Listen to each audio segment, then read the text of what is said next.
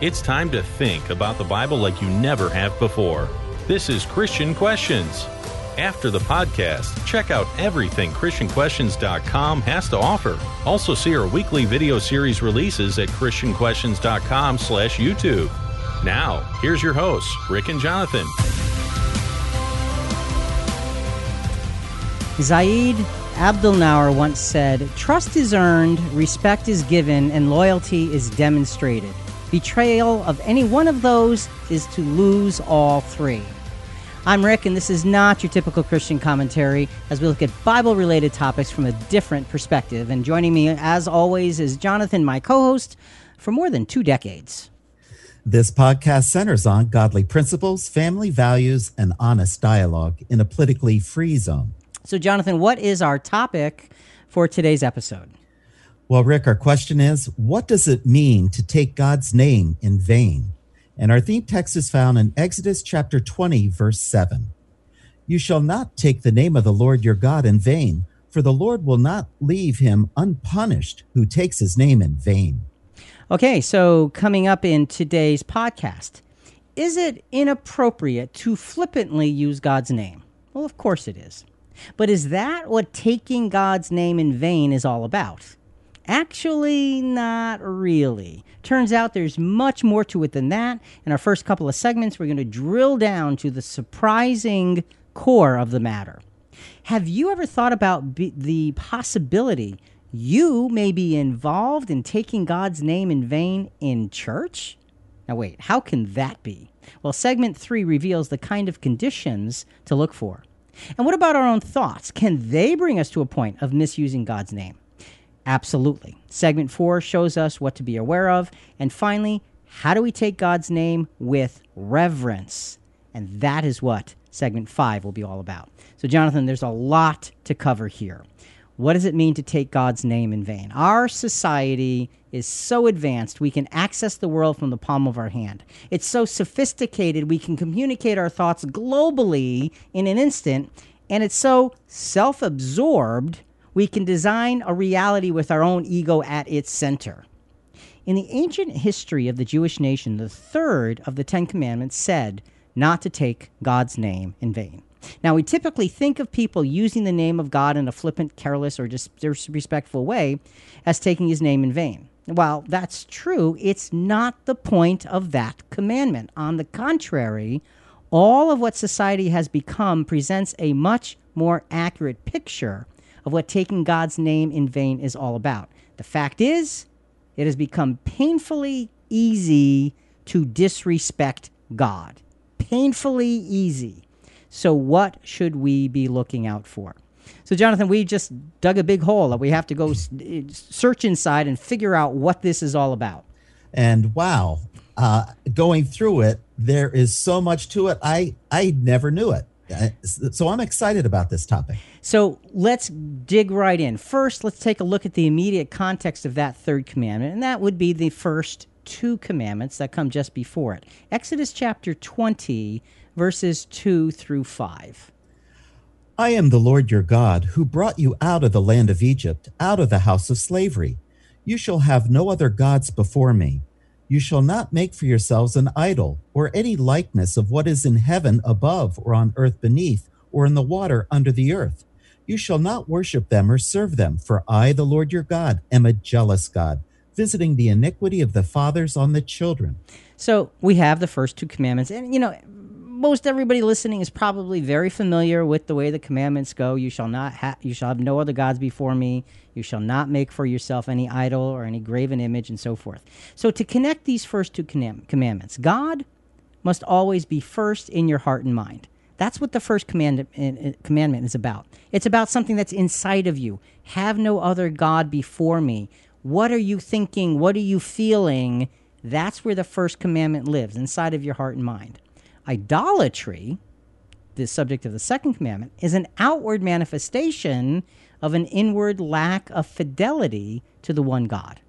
So, idolatry is the outward manifestation of the breaking of that first commandment. Idolatry sets us on a path that further disregards the most sacred allegiance any human can ever be privileged with.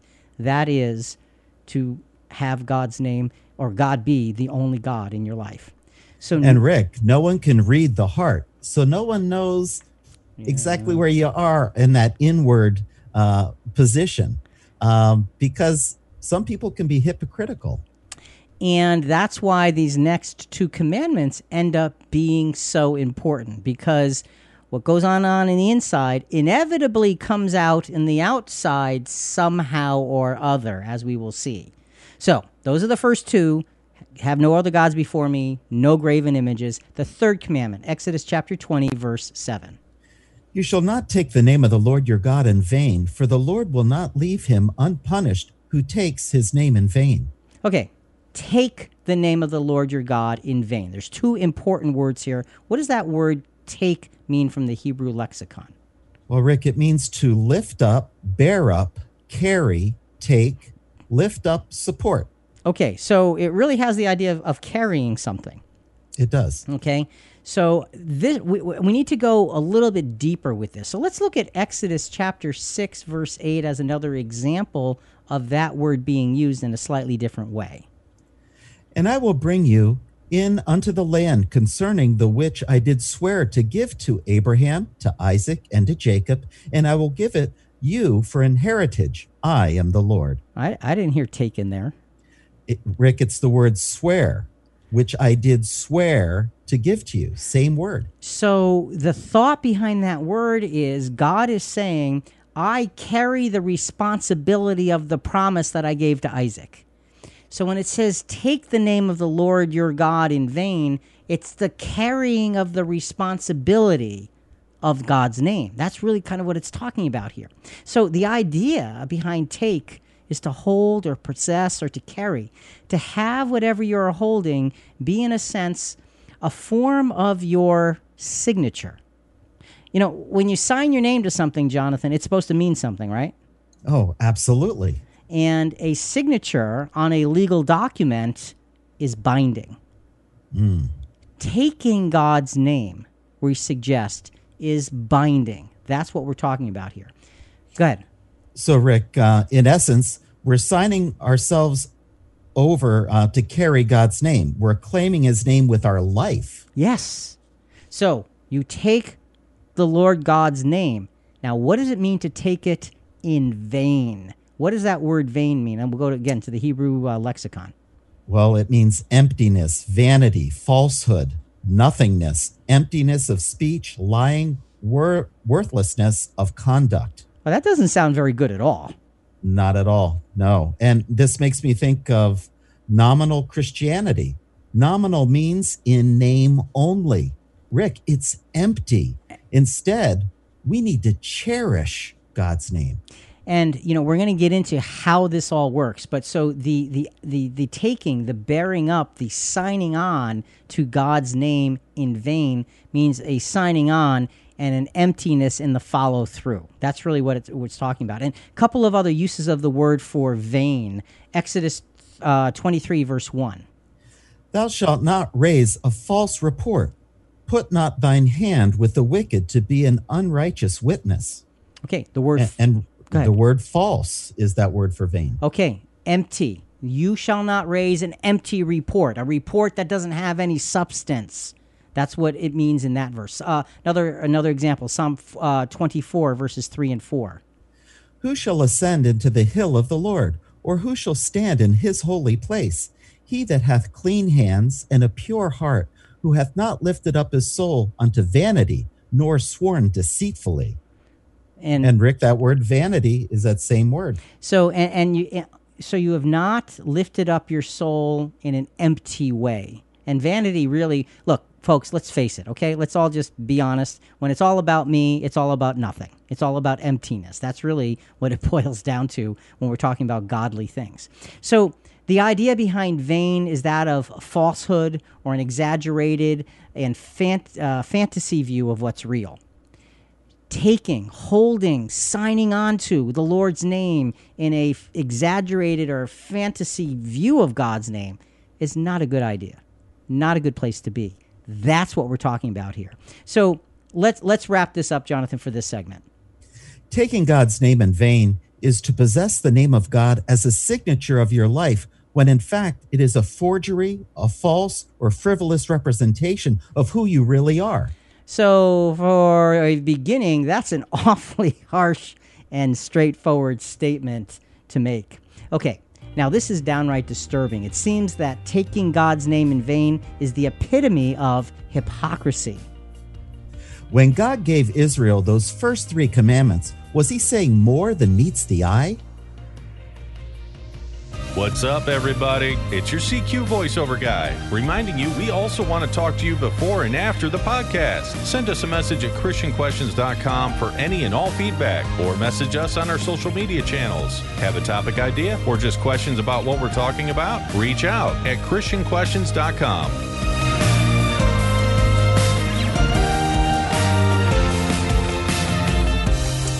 Whenever we examine God's Word, we always find levels of meaning, and these commandments are no exception.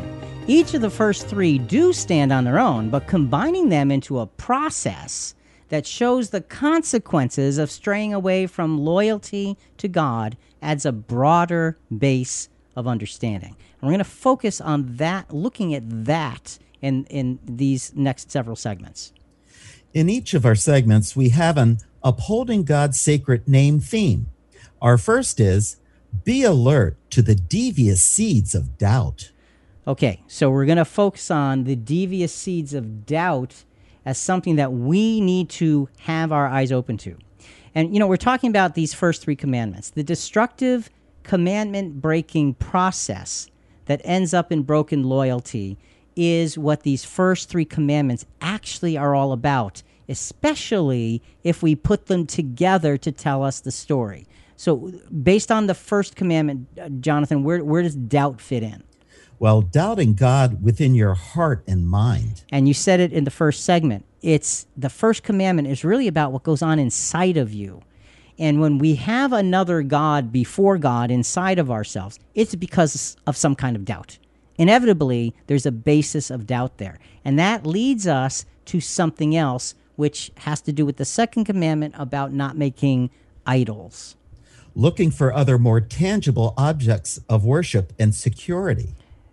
When we doubt God, we look automatically for other objects of worship and security. Not a good thing. And that brings us to the theme of the third commandment about not taking God's name in vain. And what is that? Continuing to outwardly carry the name of God while finding security and allegiance in earthly things. See, that's a mouthful to outwardly carry the name of God while finding my security and my allegiance in earthly things. This should not be. Well, Rick, who is accountable uh, to take the God's name in vain? Is it everybody? You know, that's that's a huge question because when you think about it, who was given the 10 commandments? Moses and the Israelites. God's chosen people. So, who was accountable to the law, to those Ten Commandments? Was it everybody else, all the other nations of the world, or was it God's chosen people? God's chosen people only. So, when we look at taking God's name in vain, it's so easy to say, all these people around me, they say these not nice things, and they're taking God's name in vain. Folks, it's about God's chosen. It's not about them. Now, what they do, not a good thing, but it's not about them. This is about us. So let's go to a soundbite that deals with the words because you know the words are part of this. We're not we are not going to spend a lot of time on the words, but the soundbites uh, will. This is from Got Questions Ministries uh, about is saying OMG or words like geez still taking the Lord's name in vain. We could all use the reminder that our words carry meaning. As people who follow Christ, we care deeply about helping others and honoring God. We must ask ourselves do these words help others and honor God? If we are honest, probably not. It may not be easy to change a long standing habit, but we must seek to speak words that build up one another and honor the Lord.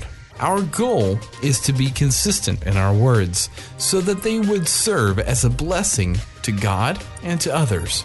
This stands as our basis for evaluating terms such as OMG and geez. Does using these words give thanks to God the Father? If not, begin working to remove these words from your conversations and text messages in order to honor God in word and deed. Well, Rick, you know, I don't know if I agree with uh, that word "geez" uh, being what he said it meant. Uh, I I always thought it was a combination of "gee whiz," which has nothing to do with Jesus. It, you know, it's, it's about surprise or frustration. I just never knew there was a connection there. Well, and, and you were telling me before before we started the podcast that you looked it up, and actually there is a kind of a connection there as well as other things. In some definitions, Yeah. it is there. So Yeah. you know what? It's something to be aware of and something to be careful of in terms of our own language. But that's the thing; it's about our own language. And so, if it's just not about swearing, like the OMG example, you know, what does taking God's name in vain look like in practical terms? So, I have a an example, and uh, tell me what you think, Rick. Okay. Anyone who quotes the Bible out of context to justify a sinful choice is that taking God's name in vain? Oh my goodness, absolutely yes. you know, I mean, think about this. what we've done by doing such a thing is I've become God, and I'm going to take the word of God and I'm going to twist it to fit my desire. God's name is reflected in God's word. Let us never go down that road. So be careful of that. That's a that's a good example and unfortunately a common example. Okay, let's look at Israel. Israel, shortly after being given God's Ten Commandments, walked this destructive path that we're talking about in, in dealing with these first three commandments. What, what, what happened at the beginning? Well, first, Rick, they doubted God because Moses was absent from their presence. He went up the mountain, and where'd he go? Yeah, he, he was gone for a long time. And we know that uh, in Exodus 32, verse 1. Now, when the people saw that Moses delayed to come down from the mountain, the people assembled about Aaron and said to him, Come, make us a God who will go before us. As for this Moses, the man who brought us up from the land of Egypt, we do not know what has become of him. Okay, where like you said, where did he go? What happened? uh, so they're wondering and they're doubting. You see, they have doubts now all of a sudden. The doubts kind of came out of nowhere. So here's the question: Do we ever have doubts when we can't see God's providence and leadings clearly? Israel was beginning to wonder. They weren't seeing God's leadings immediately the way they wanted to see them, so doubt had set in ta you know, no other gods before me. Doubt was the first thing to set in. What happened next? Well, they pursued alternative worship, creating a pagan god just like the Egyptians. And you think about it, just like who? The Egyptians Yeah. that were taskmasters over them. Yeah, I mean, you really wonder about that. Exodus chapter 32, verses 3 and the first part of verse 4. Then all the people tore off the gold rings which were on their ears and brought them to Aaron. He took this from their hand and fashioned it with a graving tool and made it into a molten calf. So they brought all the stuff. Aaron actually fashioned this calf. And so you have a, a slippery slope of destruction happening right before your very eyes here. And we look at that and we say, oh, yeah, well, you know, shame on them. Well, look, what about us? Do our inward doubts ever manifest themselves in outward actions of ungodliness that others, that all can see?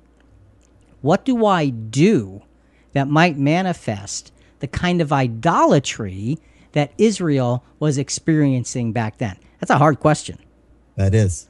That's a mirror question. It is, and we need to answer that in terms of making sure we're not taking God's name in vain. What happened next? Well, they took the name of the Lord and polluted it by making offerings to an image and celebrating. And so the first thing that happened is the doubt, the doubt about God.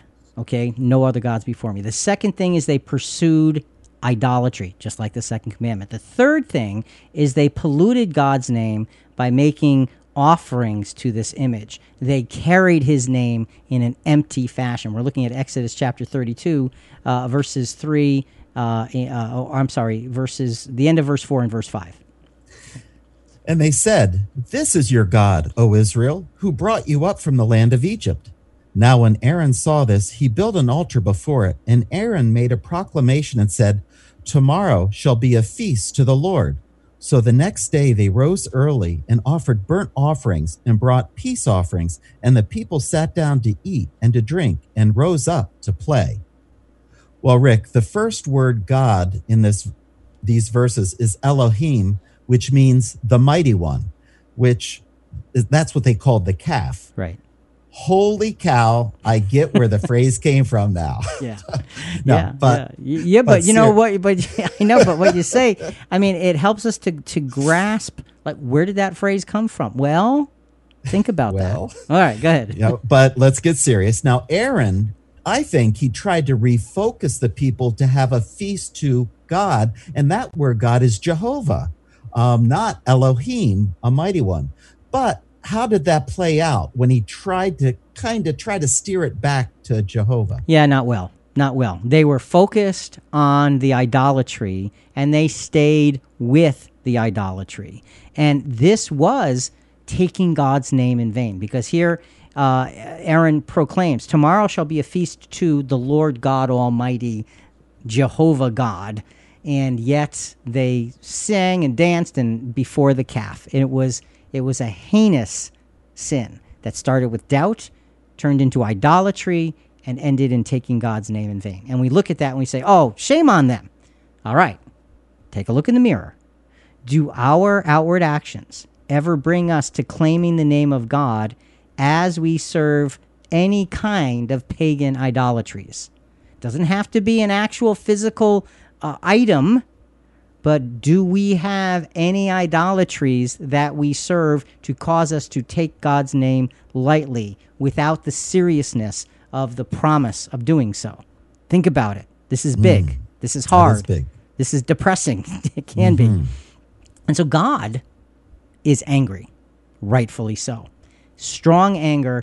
He expresses it to Moses in Exodus 32, verses 7 to 8, and then we'll go to verse 10. Then the Lord spoke to Moses Go down at once, for your people, whom you brought up from the land of Egypt, have corrupted themselves. They have quickly turned aside from the way which I commanded them.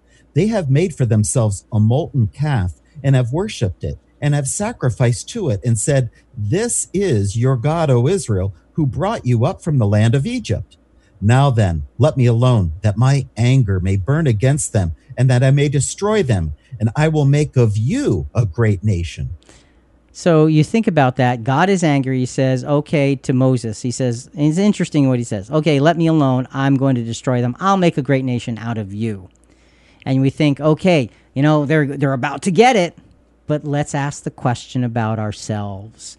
Do we ever stop to think about the mighty insult that our actions and disloyalty bring to God when we put those pagan things in front and, and look at those first, and then as we say we carry the name of God, we are we're, we're doing something entirely differently. Where are we with that? Rick, was God really going to destroy the Israelites, or was he just testing Moses? You know, I think he was testing Moses. You know, I think you're right. The way it's it the, the phraseology now let me alone that my anger may be may, may burn. Now, could could Moses stop God? I mean, come on. no way. but he's he's he's telling Moses essentially without you standing up this is what's going to happen and Moses does what he is built to do because he loves God he honors God he reverences God and so Moses covers the people's folly by fulfilling those first three commandments that they were just breaking. This is fascinating to me as we look at what happens next. Here's Moses' response to God. What's what's the first part? Well, Moses is, uh, reestablishes God's mighty presence as the only deliverer and God of Israel. Okay, he does that. Okay, we're looking at Exodus 32, verses 11 through uh, 11, actually just verse 11. Then Moses entreated the Lord his God and said, O Lord, why does your anger burn against your people, whom you have brought out from the land of Egypt with great power and with a mighty hand? He says, to, he says, uh, entreated the Lord God. He says, "You, O Lord, have brought them from the land of Egypt." What is he doing? He has no other gods before God, and he's telling God unequivocally, "You are Almighty." So he reestablishes God's position with the nation of Israel. So here's the question for us Do we continually establish God as overall? That's what Moses did. What happens next? Moses establishes the idolatrous Egyptians as all too willing to draw false conclusions about the God Almighty. So now we go to the second commandment. Moses reestablishes that by pointing out the idolatrous Egyptians. Have no no graven images. The Egyptians were famous for this. Verse 12 of Exodus 32. Why should the Egyptians speak, saying, With evil intent he brought them out to kill them in the mountains and to destroy them from the face of the earth? Turn from your burning anger and change your mind about doing harm to your people. So the way Moses presents it to God is to say those idolatrous Egyptians will have a heyday with misrepresenting what you do here. And so he's saying idolatry has no place in your plan. So he's reestablishing having no idols, no graven images, because he's condemning what the Egyptians would say and think and do. Now we go to the taking God's name in vain part. How does he reestablish that? Well, what what about us? Is there a practical um, question for us? Glad you, know, you asked that question because I was supposed to ask that question and I forgot. so let me rewind. So so here, here's the thing: Do we realize what the world would likely conclude if we give cause for God to be angry with us? So if we're acting in such a way that it would induce God to be upset with us, what kind of reflection on God is that if we carry his name? Do Ooh, we think about yeah, do we think about the insult to his name? So All right. Now, now the third get, piece. Let's get to All the third right. piece. Moses lifts God's name up by rehearsing the mighty promises God gave to Israel's ancestors. Now, what he's doing is he's saying, okay, this is holding God's name up reverently, not taking his name in vain. Again, Ex- Exodus 32, this is Moses' response to God uh, in verse 13 and 14. Remember Abraham, Isaac, and Israel, your servants to whom you swore by yourself, and said to them, I will multiply your descendants as the stars of the heavens, and all this land of which I have spoken I will give to your descendants, and they shall inherit it forever. So the Lord changed his mind about the harm which he said he would do to his people. So it's a beautiful thing that Moses says, Remember Abraham and Isaac and Israel, those that you promised, because you are God, and those who faithfully followed after you to give this nation birth and you know he's he's putting God's name where it belongs in a reverential position. So what Moses has done is he's reestablished God as being the only God. He's taken idolatry out of the picture and reestablished the name of God as sacred to Abraham, Isaac, Jacob, who was renamed Israel, Moses, and therefore the people. God sees this in Moses and says, Okay, you get what the commandments are about. I will not destroy them. And I think it was a wonderful test that Moses passed with flying colors because he believed in the commandments in his own heart. Wrapping up this segment, Jonathan, go ahead. Holding God's sacred name. Doubt is easily and often the place where the slippery slope of hypocrisy finds its beginning. The only remedy is to reestablish what is true and righteous. The only remedy is reestablishing what's true and righteous when we have doubt. We've got to be focused and careful about such things. Remedying doubt is not an easy thing to do. Sometimes we need the help of others to see through their eyes. What about within my church environment? Am I ever set up to take God's name in vain there? Did you know we have one page companion Bible studies for our most recent podcast episodes? Listen to the episode, follow along with our CQ Rewind show notes, and for your own bite sized Bible study or group study, check out the Bible Study Questions content. Go to ChristianQuestions.com and click on Bible Study in the main menu. Have some study time and then contact us with any additional questions or comments. Now let's continue the conversation. All right, this is difficult territory as so many denominations have diversified views of the overriding message of the Bible. Our next approach to taking God's name in vain has to do with the leadership within Old Testament Israel.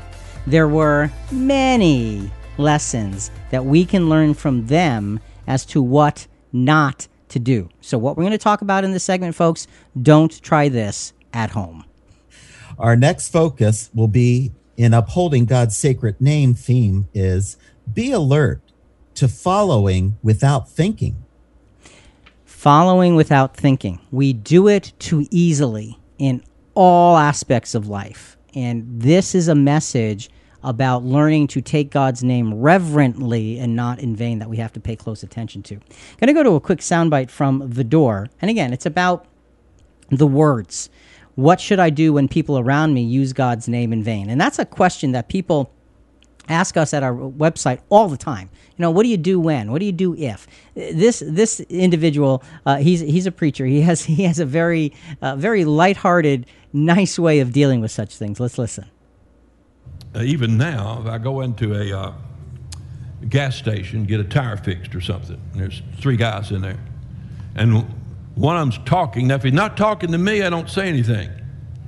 But if one of them's talking to me and he says GD, I say with a smile, Praise the Lord, blessed be his name. And he keeps talking. He says, That such, such so and so. And I said, Bless him, God take care of him, bless him. Just keep smiling, just keep talking, just conversation, not rebuke. And the guy, after about the third time, he looks at me, you know. And I said, Oh, I'm just balancing out the scale. You cuss God, I bless him. Just keeping it all balanced. Go ahead, what were you saying? and I don't act rude to them, you know. I, it's, it's, it's kind of funny. But they get the point. You know what? They never cuss again when I walk in. there he is. You know, that's such a, an interesting practical way of making light, but letting somebody know that, yeah, that's not really kind of where I'm at. And, and, and you know, Jonathan, for me, when, when people do that, they take God's name in vain.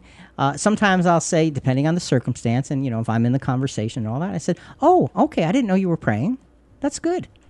because they're you know mentioning God, and they're like, "What? Well, I, you know, you mentioned Jesus Christ, you mentioned God, and so I, you know, I just thought you might be praying, you know, and and, and it's like, but then the, something happens, and you know, and if you're not coming down on someone, but just making a suggestion, you can get them understand that you know these things are important to me. You know, Jesus as God's only begotten Son is important to me.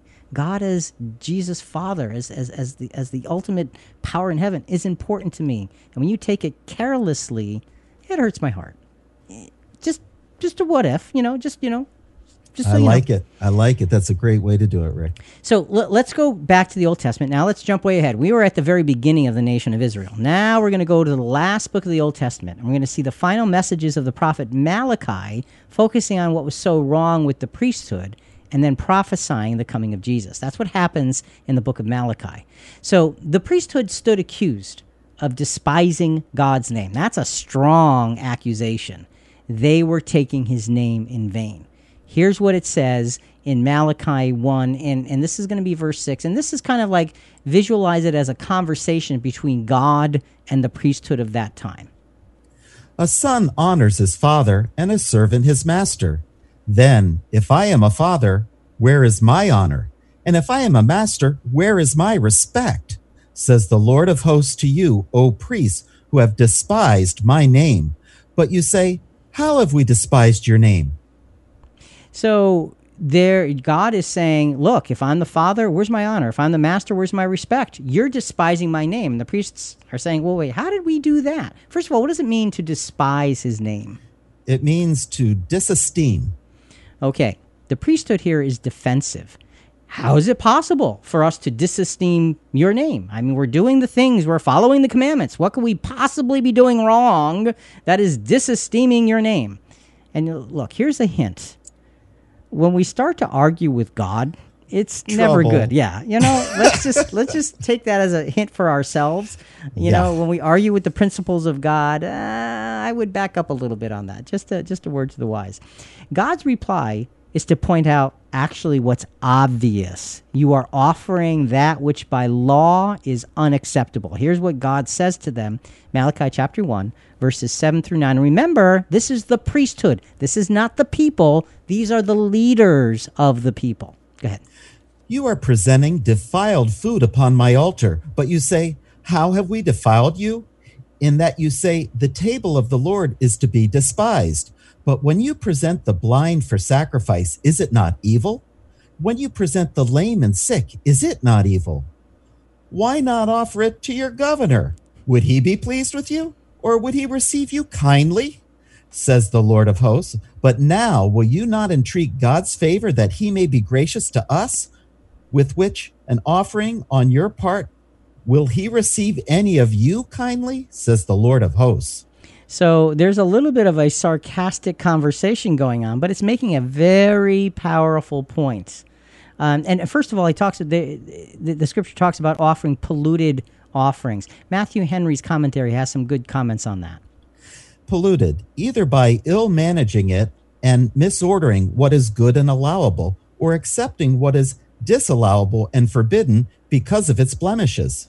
And so, you know, they were offering things that they shouldn't have been offering, even though they were fulfilling, okay, you need to sacrifice an animal. Well, here's an animal. Well, well, they should know better, Rick, because in Leviticus it gave them the exact information they needed t- to follow properly, right? It did. So the, the law was abundantly clear that their offerings Yes. were to be the best of their flocks. The point of the offering is it was supposed to cost them something. Let's go to Leviticus now that you brought it up. Leviticus 22, verses 21 and 22. When a man offers a sacrifice of peace offering to the Lord to fulfill a special vow or a free will offering of the herd or of the flock, it must be prepared to be accepted. There shall be no defect in it. Those that are blind or fractured or maimed or having a running sore or eczema or scabs, you shall not offer to the Lord, nor make of them an offering by fire on the altar to the Lord. Now, this is very, very plain and straightforward. You offer unblemished animals when you offer sacrifices, period. Because Israel was a physical nation with physical laws regarding what they owed God, it's easy to look back and see their fel- uh, selfish keeping of what was best for themselves. With God as their deliverer, this was never appropriate because the law made it, like you said, unbelievably plain. God was calling.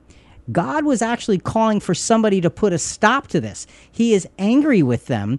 And, you know, you read up to Malachi 1, verse 9. Here's what he says in Malachi 1, verse 10.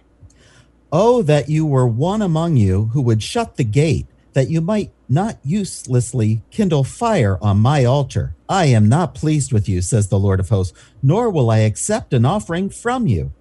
So, Rick, what God is saying is this lock the door, no more sacrifice. I'm done. Your sacrifices are pathetic. Yeah. Yeah, they, they were pa- pathetic before God. And you think, okay, you know, is God being nitpicky here? Let's think about this.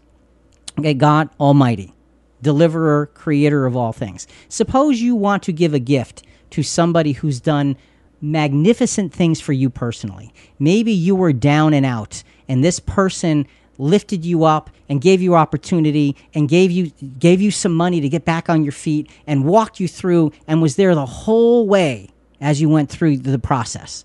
So now you want to say thank you. Okay? So you with me so far? Yes, absolutely. Okay, and you know this this would be exciting, right? You want to say thank you because they say You saved want you, to show full appreciation for being helped. and so you have this Ming vase.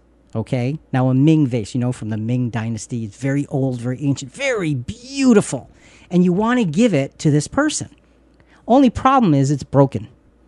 It's in 17 pieces. So you bring the pile of pieces and say, This is a Ming vase. Now, I know it doesn't look like one, it's in 17 pieces, but you could glue it. Is that. What? Yeah, yeah, right. Does that show honor and respect? no. And that's what they were doing. There was no honor, there was no respect. And God called them out and said, Look, lock the doors of my temple. Don't even come in there because what you're doing is so disrespectful. Taking God's name in vain. That's what they did. So, what happened to Israel's spiritual leadership? It's interesting that what happened is they again, as we the the recurring theme is they violated these first three commandments. The first commandment they violated. How did they do that? Well, they were living under the law, but not by the law. Their faith in the one God was lacking, Rick. Okay, no other gods before me, but they're they're living under the law, but not by it. About idolatry, how did they break that in this in this scenario? Well, they challenged God's accusations. Now, as you said before, don't ever try that. Yeah. they had idols of pride and gain driving them. Idols of pride and gain. That's what was driving them, not serving God. And then breaking that third commandment about taking God's name in vain. In vain how is that um, shown here? Well, by their thoughts, idols, and actions, they despised God's name. They held his name in vain. They did. They despised, they disesteemed his name. Okay, that's Israel. That's in Malachi. That's the Old Testament. What about us? All right, folks, time to get the mirror. What do I see when I look at my personal church environment? Do I see a spiritual environment that strives for the highest sacrifices toward God, or do I see us being led as the priesthood led Israel? So, again, let's go back to those first three commandments and ask questions about what's my environment that I choose to go to look like regarding the first commandment have no other God before me. What is the spirit of our environment? Is it godly first, last, and everything in between? Is it all about honoring God? Is it? Let's let's be serious when we ask the questions. And these are hard questions to ask.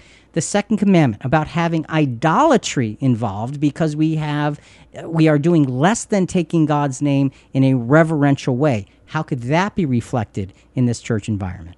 Well rick is there rationalization reasoning that refocuses only on the idolatrous use of personal comfort? Are we focusing on an idolatrous use of personal comfort in our church environment. Now, look, I'm not arguing that personal comfort is not allowed. That's not what we're saying. But there is an idolatrous use of personal comfort when we start to go to Scripture and say, well, God promised us physical abundance if we worship Him. If you're a sacrificing Christian, the answer is no, He didn't. That's an idolatrous use of physical comfort. And then the third commandment, taking God's name in vain. How can that be happening in our church environment? Do our thoughts, idols, and actions cause us to merely claim God's name through Jesus instead of signing our name to the sacrificial contract of upholding the name of God through Jesus? And uh, this fits well, Rick, with our topic from last week. Uh, please see CQ episode 1135 Are praise and worship necessary to be a faithful Christian? What we learned was praise and worship are a way of life. And today's subject is also showing that same thing.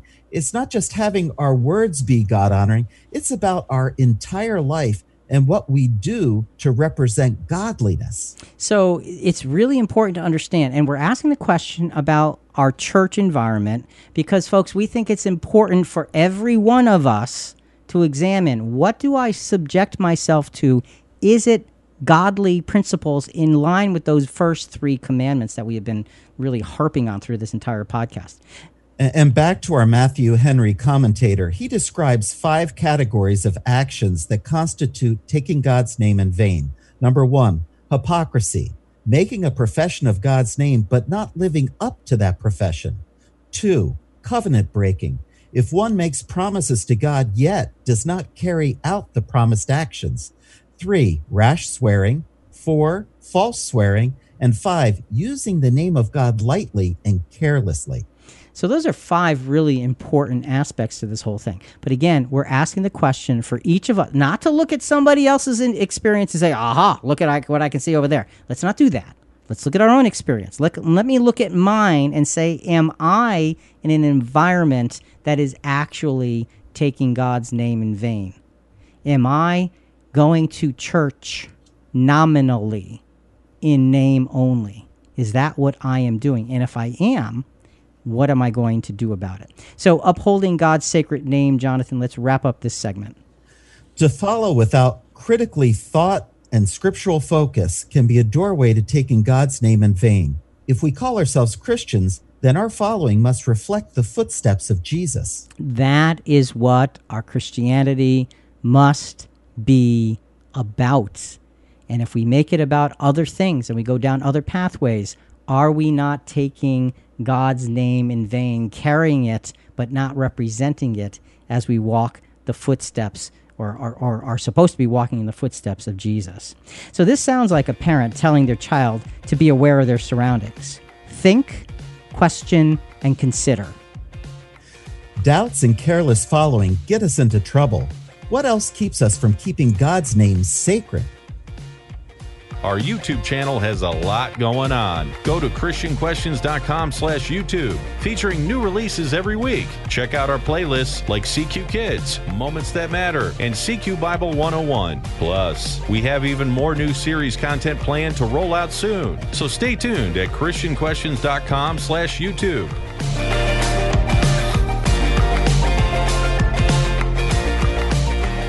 As we've discussed, doubt and following unprincipled leadership have a foundation in external influence. Now, it's important to delve into what we ourselves can do to cause us to not fully honor God's sacred name.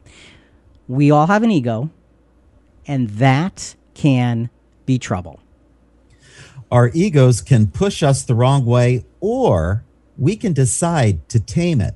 Hmm. And that brings us to our upholding God's sacred name theme.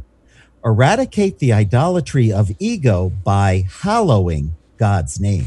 Now, folks, of all the things we're talking about, I think this ends up being the core of solving any God's name in vain issues that we might have. Eradicate the idolatry of ego by hallowing God's name. How do we do that? Well, let's look at it. Ego is a constant contributor when it comes to taking God's name in vain. It just is. Satan's ego challenged God. And the priesthood in Malachi that we just saw in the last segment saw themselves more worthy of the best offerings than the God that they were supposed to be honoring and worshiping. Malachi 1, verse 14, again, brings us back to that scenario and reminds us how far off they were. But cursed be the swindler who has a male in his flock and vows it, but sacrifices a blemished animal to the Lord. For I am a great king, says the Lord of hosts, and my name is feared among the nations. Rick, God is calling them deceptive thieves. They're supposed to give him the best instead of keeping it for themselves. That that's a that's a harsh accusation, but that is what taking God's name in vain produces. It's deceptive thievery by robbing God of the honor he deserves in the expressions of our life. And Rick, looking in the mirror, I'm looking in the mirror. Am I a swindler? Okay. Um, when I say things that I shouldn't say, that doesn't honor God, or I think things, or I do things, I'm thinking, wow, how how could I do that? What, what was I thinking? How could I do this and I represent God and and His Son? you know and and that's a that's a that's a hard hard question. And when we look at ourselves and say well can i be like that? Here's the point folks and this is really important. The fact that you're looking in the mirror asking that question and pleading before god saying what is wrong with me? is a wonderful sign because that is a god honoring recognition of our own sin. So remorse is really what you're talking about. Yes, you need to have remorse for those things, and we need to come before the throne of grace because we will be forgiven. And the, the point then is to stand up and do better and to honor God's name more fully and in a stronger way. And then, you know what? We may fall down again. So get up again and ask for forgiveness. Every time we get up again in spirituality, we are pleasing to God. And there's a chance we may learn from our mistakes. if we choose to lead our ego and to tame our ego, yes, there is a chance. Here's the thing to promise something of value to God and purposefully deliver something else is taking his name in vain. That one might belong on the refrigerator, okay? I like that. Let us always remember what our signature promises we will do. When we signed on to be a footstep follower of Jesus, we signed on for something very important. Let's go back to the words again. Go back to another uh, soundbite. This is this one is from Amazing Facts. What does it mean to take God's name in vain? You see, we're- to take a person's name in vain means that you say, uh, "I am, I belong to this person, like used to be, not so much more uh, as it used to be, but a woman would marry a man, she'd take his last name. But if she takes his last name and she runs around with another man, she's taking his name in vain. Oh. So that's one understanding, but it certainly does include that you should never take the name of the Lord in a and they used to make vows and they'd make oaths and they'd make promises and they'd use the Lord's name and you should never use the Lord's name in an oath or a vow or promise and then break it. But then also it is certainly true that we should never take the name of the Almighty on our lips irreverently. So he covers several things, and I'm glad he brought up the things about you know in, in Jewish times, you know, making oaths and vows and so forth. And you never do anything with God's name involved that you are not deadly serious about. You know, marriage is a covenant of God. It is a promise made in the presence of God. You're not supposed to break that because it's in the presence of God. Period. That's how powerful that is. So ego has a lot to do with this ego is everything and what we do with our ego. The ego of the example that we're going to look at now, and this is a New Testament example, and it's a sad New Testament example. The ego of this example describes the ego of some that would show up. Um, or that has shown up 400 years later. So, in other words, let me let me rephrase that comment. Malachi was 400 years ago. You fast forward 400 years, and now we're in the New Testament. Now Jesus has come. Now the church has begun. And now we're in Acts chapter 5, verses 1 through 5, and talking about uh, Christian followers named Ananias and Sapphira and their, their focus on trying to pull a fast one over on God. This does not end well. Acts 5, 1 to 5. But a man named Ananias, with his wife Sapphira, sold a piece of property and kept back some of the price for himself. With his wife's full knowledge, and bringing a portion of it, he laid it at the apostles' feet.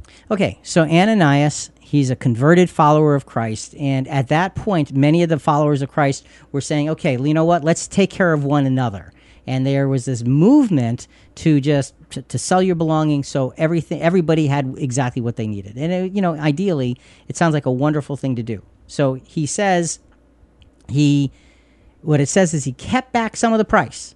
He said he sold it for you know you know fifty thousand dollars but he only sold it you know, uh, he said he sold it for 50 but he sold it for 75000 so he had something in his pockets but he said before god here was the price, and here's all of the money. And here's the Apostle Peter.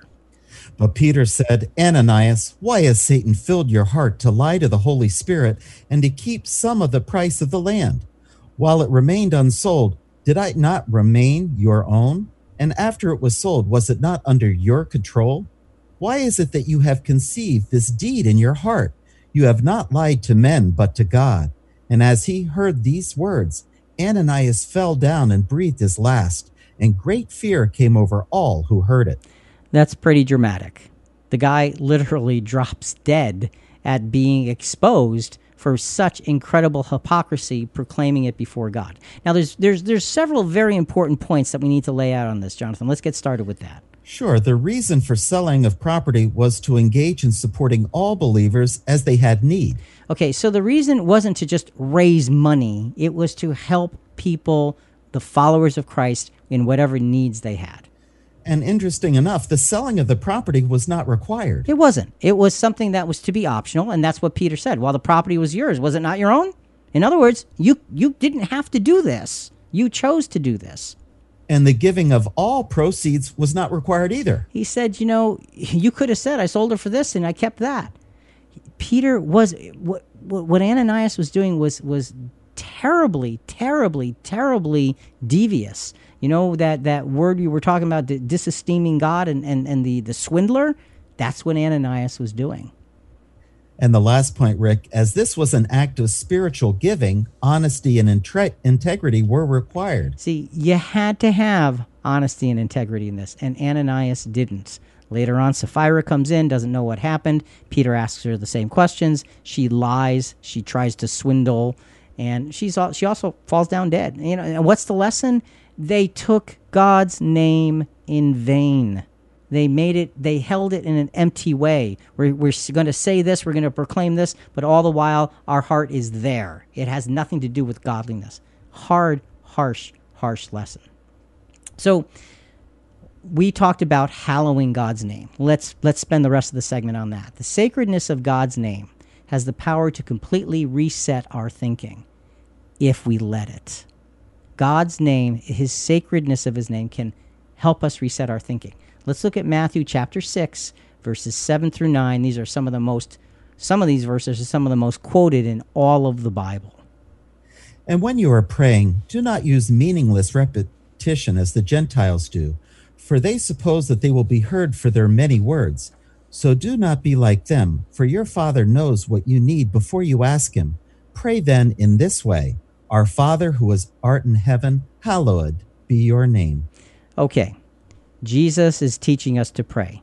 And first of all, what does it mean to hallow? Hallowed be thy name. What does that mean? And then we'll talk a little bit about the first line of this prayer. Well, well, Rick, it means to make holy, to venerate. There's something very powerful when you truly make something holy, when you venerate it, you lift it up to a point where it's not even touchable. It's so it's so sacred to you. And here's the interesting thing. And Jonathan, we were talking about this the other day, and this this kind of like just it exposed itself as as something that neither one of us had ever seen before. It's awesome. The first ten words of, of, of the Lord's Prayer Our Father, who art in heaven, hallowed be thy name. In those ten words, Jesus sums up the first three commandments as they should be. The first words, Our Father, fulfill the first commandment, because you have no other God before you. The second words, who art in heaven or who is in heaven, are the opposite of the idolatry of the second commandment. He's in heaven. No need for images. God's in heaven. That's where he is. The third words, hallowed be your name, turns the taking God's name in vain of the third commandment on its head. Because when you hallow God's name, you do exactly the opposite. So Jesus is teaching us in the first line of the Lord's Prayer to hold up those first three commandments. And by following very with with heartfelt dedication the, the the the the sentiments of those first three things, Jonathan, that puts us in a place where we can now begin to, to fix what's broken. oh, no- that that is amazing how Jesus just put the focus where it needed to be. Have that holy awe. Yes and, and hold on to it. Yeah, yeah. It's no accident that the veneration of God's name should be the opening of our prayers. When, and, and it should not be done in a, in, a, in a flippant way or a casual way. Hallowed, sacred be your name. That's going to help us. And for Christians, it's not just about God's name, as we, we alluded to earlier. It's also about humbling ourselves as followers of Jesus and to hallow Him as the Son, the only Son of God. Uh, 1 Peter 3 15 through 16. But sanctify Christ as Lord in your hearts, always being ready to make a defense to everyone who asks you to give an account for the hope that is in you, yet with gentleness and reverence, and keep a good conscience, so that in the thing in which you are slandered, those who revile you, your good behavior in Christ will be put to shame. Okay, sanctify, hallow Christ as Lord in your hearts. We're supposed to reverence God's name and we're supposed to reverence Christ as Lord in our hearts. If somebody is Lord in your heart, that means they are, they are in control. This is how we take our ego and we tame it by looking up to God and reverencing His very name, by hallowing, by sanctifying Christ's presence in our hearts so that we can try to be as Christ like as our imperfection will let us. And when we fail, and we will, we can get mm-hmm. up and try again. Upholding God's sacred name to wrap up this segment. Personal ego is part of us. We can choose to follow it or lead it. Hallowing God's name, not just in prayer, but always, gives us the best opportunity to lead it. Ego exists. Are you going to follow it or are you going to lead it by following Christian spiritual principles. This all seems to come down to unequivocally knowing what's right, awareness, and intentional self control. We've seen several examples of what not to do. What about examples of reverencing God's name? It's been a privilege and exciting interacting with our listeners all over the world. Reach out to us anytime at ChristianQuestions.com. In addition to always continuing the conversation on our website, in social media, and our YouTube channel, learn more about becoming a Christian Questions ambassador. There are several impactful ways you can help us continue to spread the gospel message. Go to ChristianQuestions.com and click on Support CQ in the top navigation menu. Join our incredible team of volunteers and find out more. Now back to Rick and Jonathan.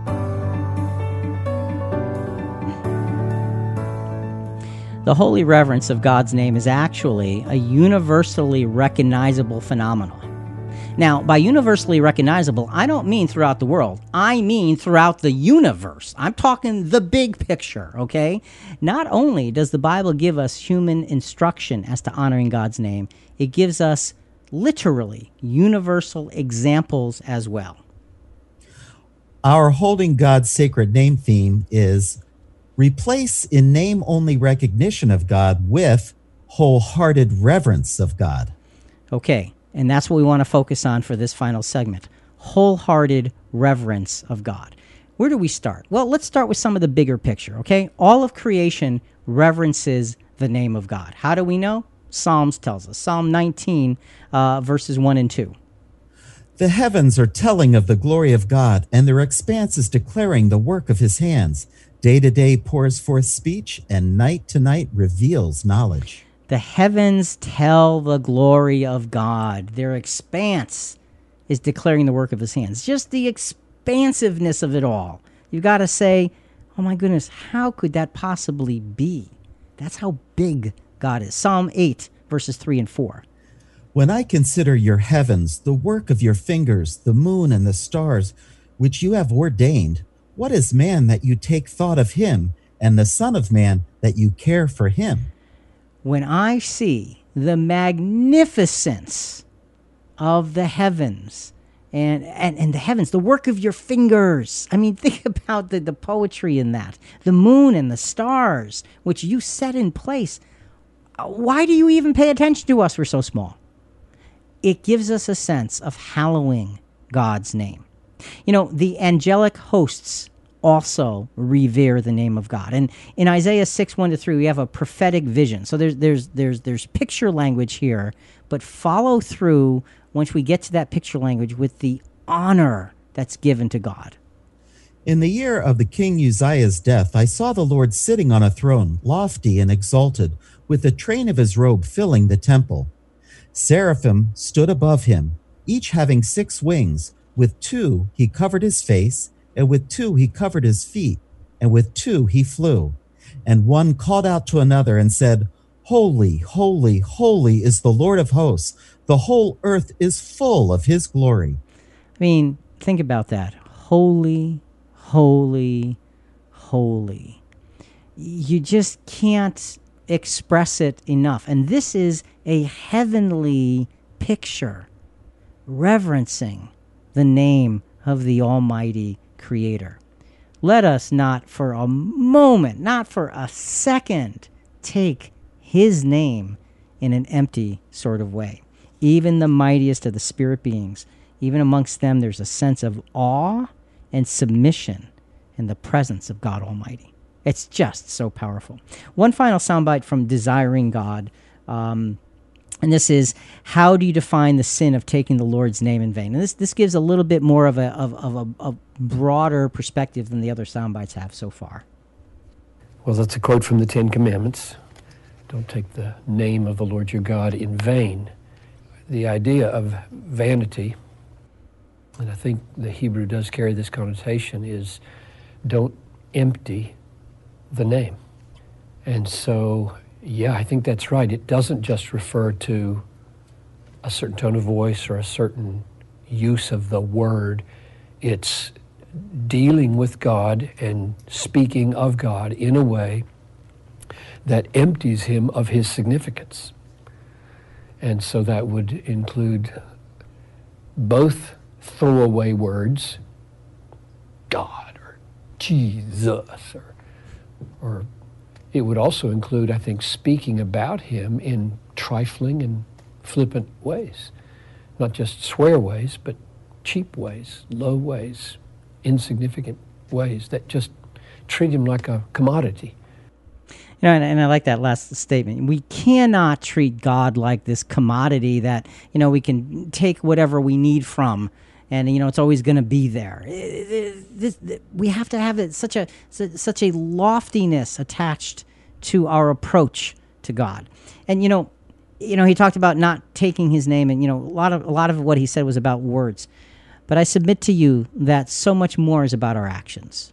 So much more is about our actions. The causes of our trials are the truest revealers of how we carry the name of God and the, the name of Christ with us. How do we know? Well, listen to 1 Peter chapter 4, verses 12 through 16. And Jonathan, let's read 12 and 13 first. Pause there for a second, and then we'll pick up with uh, verses 14 through 16.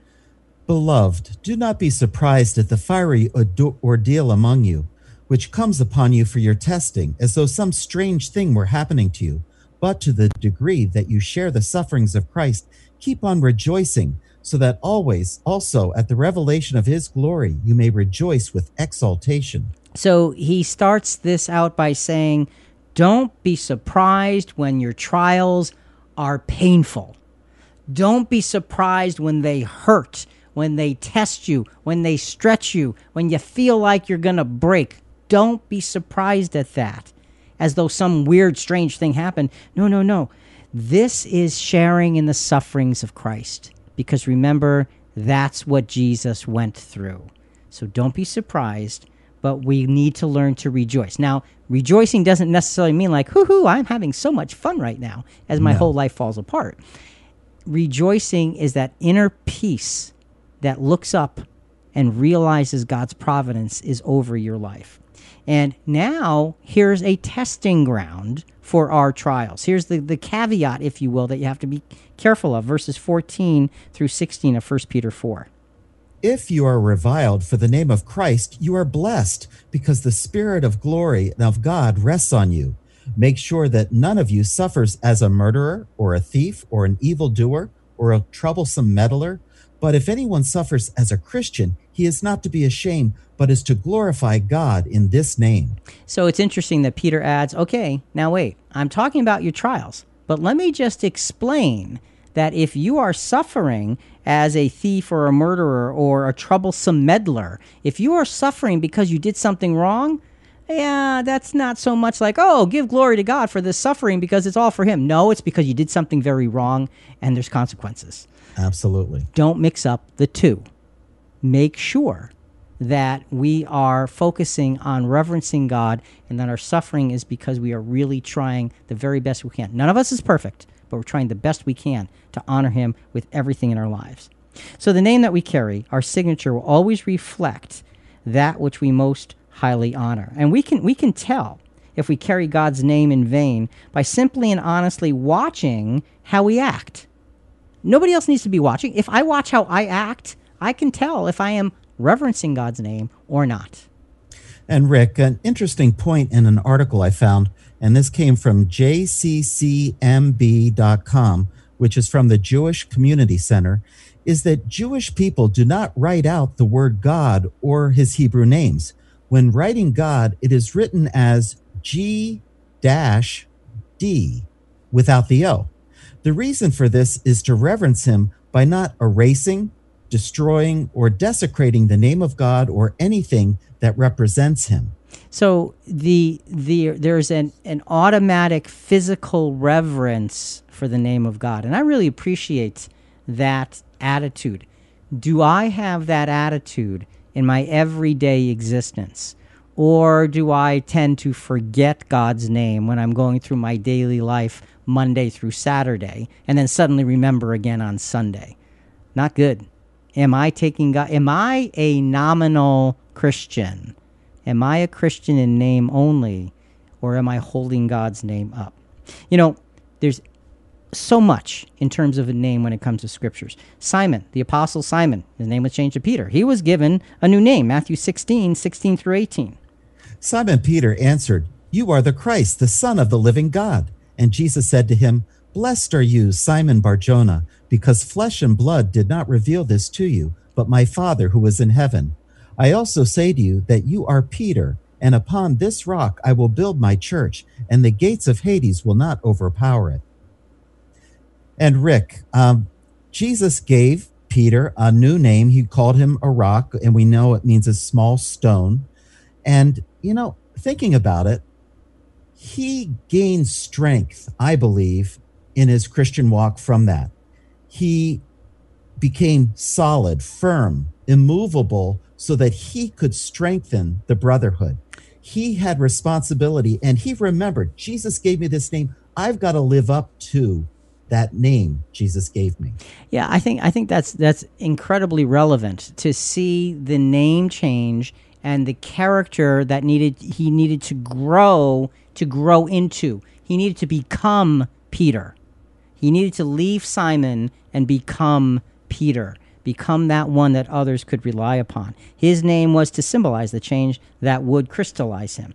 So what about us? Are we doing the same thing that Peter did to grow out of what we are and into what we may become by reverencing the name of God because it says in scripture we're given a name change as well revelation 2:17 He who has an ear let him hear what the spirit says to the churches to him who overcomes to him I will give some of the hidden manna and I will give him a white stone and a new name written on that stone which no one knows but he who receives it each is given this white stone and a new name written on that stone. That's a powerful thought. Oh, that is. What am I doing?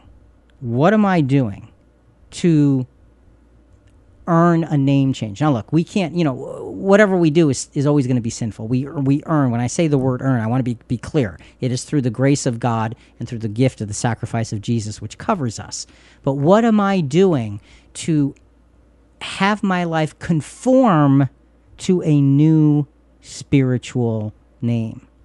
The main thing we need to do is to honor and reverence the name of God and all of the things that go with it. That's where we, get, we, we, we, we can begin to go. Am I worthy of this new name as expressed by, by my exalting of God's name every day of my life? And Rick, just the phrase to, to look in the mirror. What name does God have for you? Upholding God's sacred name, Jonathan, let's finish it up. To highly exalt the name of God at all times is to be faithful to our calling, for his name is his character, it is his wisdom, and it is his plan. That's the point. Folks, honor God's name. Don't take his name in vain by acting in such a way that people will see you and say, and that's what they call a Christian?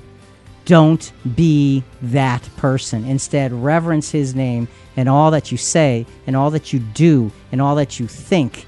Be an example of examples.